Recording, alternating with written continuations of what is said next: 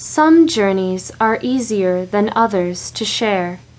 This one is a difficult journey to share, but it carries within it a common experience of our humanity, and in sharing it I believe it will help others. So I ask you to share it with the proper respect such an honest confession should well afford.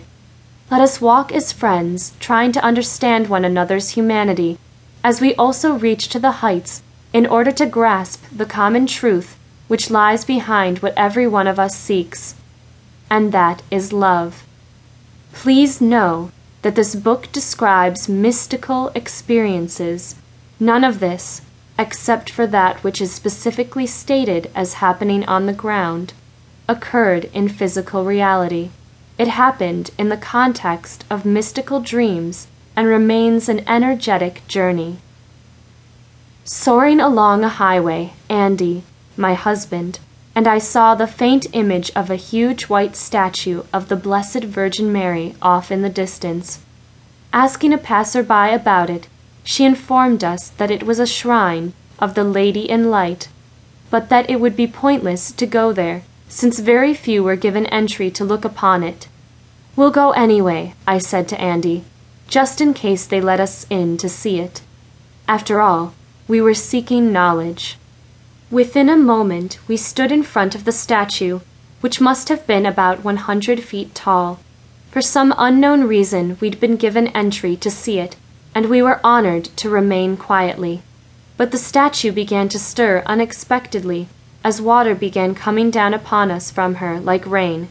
As we had been warm from the heat, the waters were cooling in the sweltering heat and I just gazed at the perfectly white statue's face in honor and awe of this gift of grace.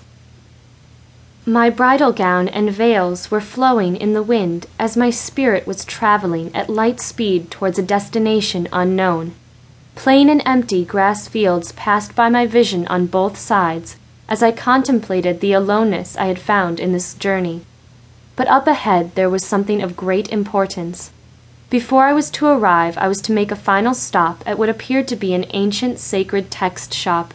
Walking around aimlessly, I didn't have anything in particular that I was looking for, so I casually glanced at those things on the shelves, much of which were text I already own or had read before. Getting tired from this long journey, I sat down on a bench and awaited further instruction. It didn't occur to me how odd it was that I continued to be wearing a brightly white wedding gown with a veil over my face.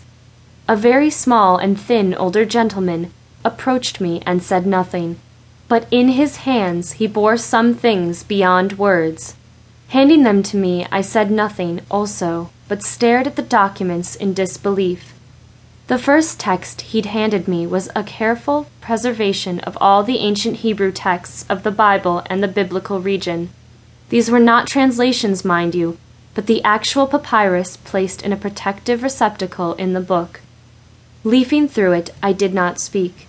But as I gazed upon them, I realized that my journey had already encompassed their contents.